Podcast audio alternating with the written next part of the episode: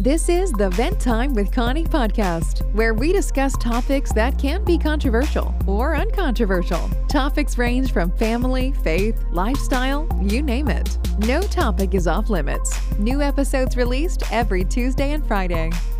All right, sit back and relax. Here is your host of the show, Connie.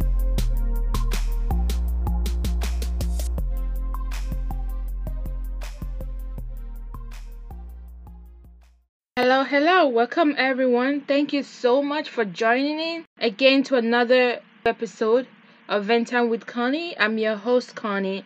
How you guys like the intro song? You know, I told you guys before there will be a lot of changes in this podcast. So, because we intend to grow in this podcast, and this is not a mediocre podcast, okay? So, expect a lot of changes, but it's gonna be good changes. Okay, guys, welcome to a new episode, episode 36. I think so. Yeah, episode 36. How you guys doing? I hope you guys are staying safe. And um, for some states, the um, businesses are open now, but um, things are still slow because you don't want to rush into something, and a lot of people will be infected. So you still have to put, follow a lot of protocols and make sure you pay attention to your state news to know what you need to do. All right, guys, thank you so much for joining me. Today's episode, I'll be talking about daughter-in-law and mother-in-law relationship. You know, mothers-in-law have a bad rep, like they have bad reputation. A lot of people do say they are wicked. They hate their daughter-in-law. They don't want the marriage to to last. All those things, right? And also, some people think the the daughter-in-law are the cause of the whole issues. They are also wicked and they want to divide the family. They don't want nothing but commotion, right? Both of them have a bad rep and a lot, a lot of stereotype going around. And today's episode, I'll be addressing some of the reasons that I think um, that constitute the the bad rep that mother-in-law and daughter-in-law have like why their relationship is a little bit you know as a, a little friction between mother-in-law and daughter-in-law. I'll explain those in this episode and um, this is just my honest opinion you know i'm a daughter-in-law so and i have a mother-in-law and by god's doing I get along with my mother-in-law because even when I was single, I do hear about this about these stereotypes, and I always pray for my mother-in-law. I always pray that I have a good mother-in-law that will accept me for who I am, that will give me my privacy, that will respect me, and I will respect her, and also give her her privacy too. Okay, and someone that I will get along with. We don't necessarily have to be best friend but we should get along for so that peace will reign. Because i do not want put at that time when I was single, I did not want put my husband in a situation where he have to choose between his mom and his wife. I never really want to put my husband in that situation. So when I was single, I was mentally preparing myself. Whatever situation that I got myself in, I would try at least to make peace. Okay? So I heard about that and God grant my wish. I actually got a good mother-in-law that loves me and I love her. That woman, she is sweet. And I'm not just saying this to brag or to promote her. This is actually the truth. Whoever that knows me and know her will know that I'm speaking nothing but the truth. So I was one of the lucky ones, right? But some people are not, you know, and some people get into uh, marriages where the mother-in-law is really, really wicked. Um, some mothers were not lucky to get a good daughter-in-law. Okay, so some of the reason why I think daughter-in-law and mother-in-law relationship is not as smooth as it should be. I will name four reasons. So the first one will be mother-in-law depends on the son for emotional support let me explain. Some mothers, right, some women, right, they get into this marriage and their husband, the relationship they have with their husband is not so smooth in such a way that the marriage is lifeless, is a loveless marriage basically. So the woman is not treated as a queen as she should be treated, you know, and the man don't pay her attention and all those things. So she gave birth to a sons or maybe daughters and she put all her focus on her children. And her sons grow up and treat her well, treat her as a queen, because you know, if a man is single, the mother will still be the first lady until he gets married. So the sons, you know, by God's grace, treated her well. So she depends on on her son for those for that emotional um you know support. So when the son get married, those type of women find it difficult those type of mothers find it difficult to drift away to those mothers find it hard to cut the cord. So that's why they will struggle with getting along with their daughter in law because they will start seeing their daughter in law as a threat as a competition because the son now directs all the love and attention to one woman, which is uh, his wife now. So she felt left alone. She felt left out. She felt like the son don't cares about her anymore. And who is the cause of it? Is the wife. That's why it will turn around. Her not liking the daughter-in-law because she sees her as a threat. That's for number one reason. Number two reason, it could be because of um the mother depends on the son financially, right? For some women, they were lucky enough they married a man that loved them and treat them as a queen, right? And they treat the man as a king, of course, and she get the love. But she actually depend she depends on her son to provide her like financial needs, right? The son always spoiled her, you know, with all the materialistic um things or give her money all the time. Then when the son get married and now and you know when someone get married changes a lot of changes do come. And one of them is financial changes right? Now he have to cater for two for a family. And if the wife you know get pregnant that's even more responsibility on the man's uh, head right? So he couldn't afford to spend that much money on his mother anymore like he used to when he was single for some mothers like that see that their son have changed on the amount of money that he gives her and she'll start feeling a little left out. She'll start feeling hurt mm, because um i mean just like any human being when you when you are getting something you are accustomed to something you don't want that to change. Once it change it takes you a while to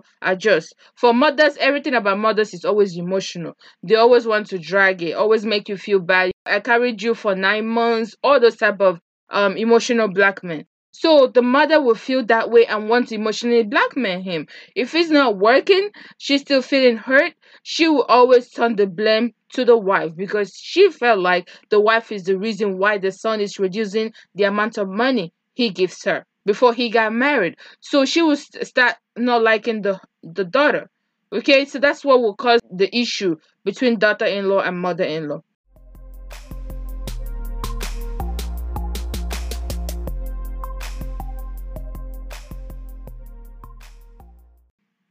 Okay, number three, I would say is it could be the daughter-in-law's attitude.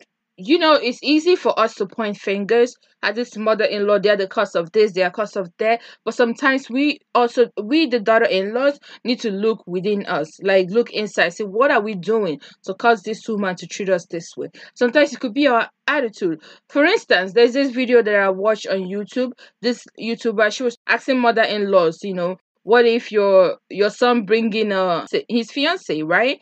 The very first time and you met her the very first time and then you ask her to come into the kitchen with you to prepare the meal that you guys gonna eat. If she say no to you how would you react? Almost all the mother-in-laws they didn't respond in a positive way. They felt like that daughter-in-law is not, is not going to be the right one for the son that she's not a good woman if she turn it down that she will not want the son to marry her okay majority of them think that the the daughter-in-law is wrong for saying no. Now my opinion is this is your first time meeting your your husband to be family right? You want to leave a first impression. Yes while you're leaving that first impression i don't you don't want to lose yourself in the process or not show who you are okay? You still need to maintain who you are. But my advice too is you have to apply wisdom. Although i don't think it's right for the mother-in-law to ask the daughter-in-law to be in the first meet to go into the kitchen with her. But you know, everybody's different, so I'm not gonna judge her for doing that. Now, if you are the daughter-in-law, you daughter-in-law to be, let's make that clear. If the mother-in-law to be asks you to come into the kitchen with you, I know some people might say no because of they don't want to embarrass themselves. Let's say they don't know how to cook, right? So they will say no to save themselves from the embarrassment. But you saying no actually you are also embarrassing yourself and you're causing more harm than good okay?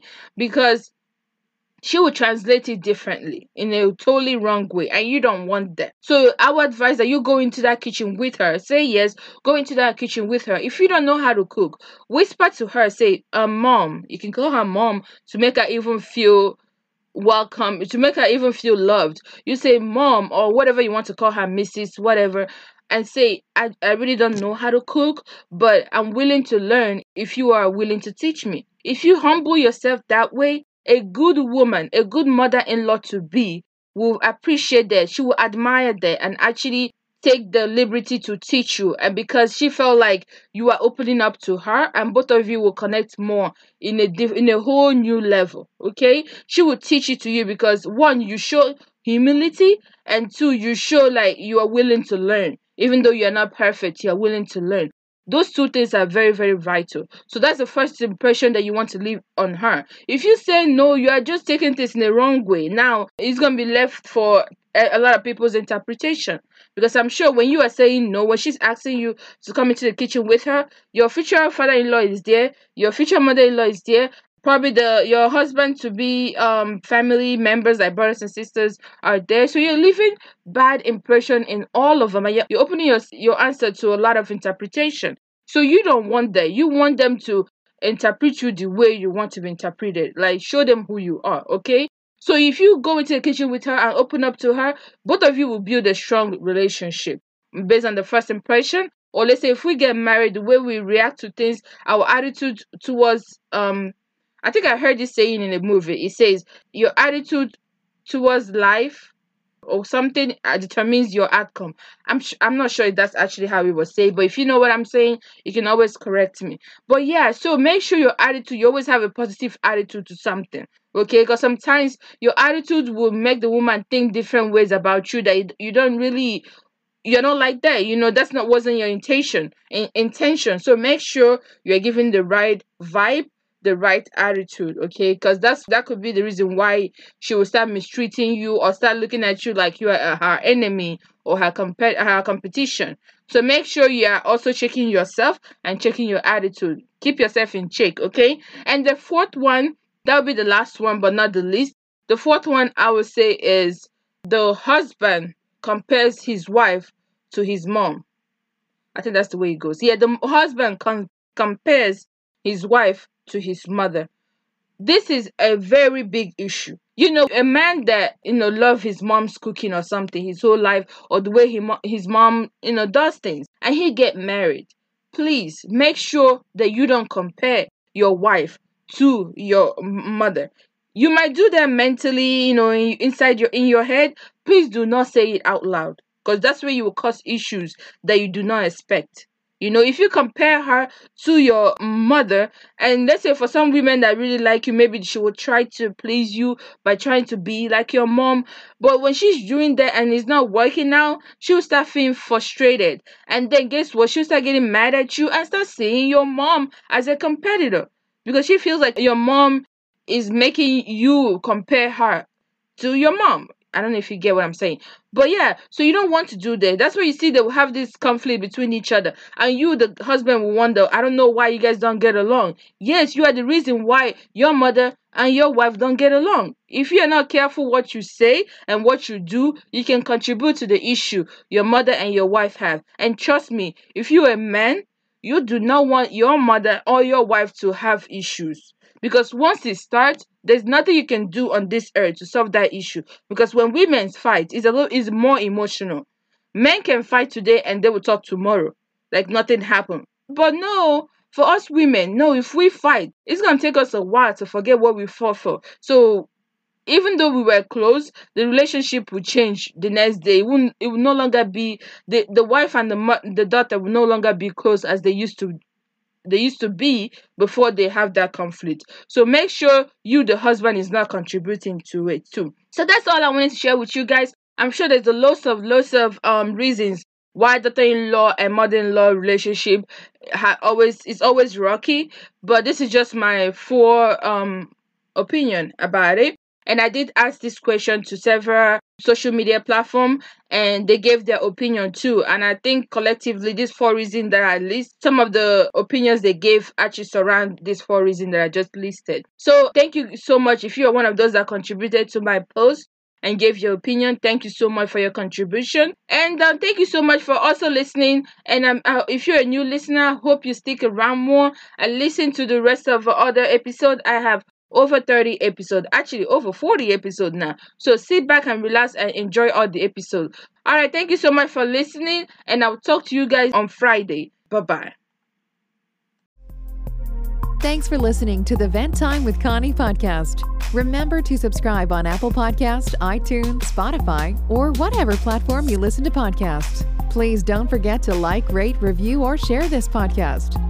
Do you have any feedback or questions for Connie or any topics you'd like to discuss on the show? Connie loves communicating with our listeners. You can find her on Instagram and Facebook at Vent Time with Connie or send an email to venttimewithconnie at yahoo.com.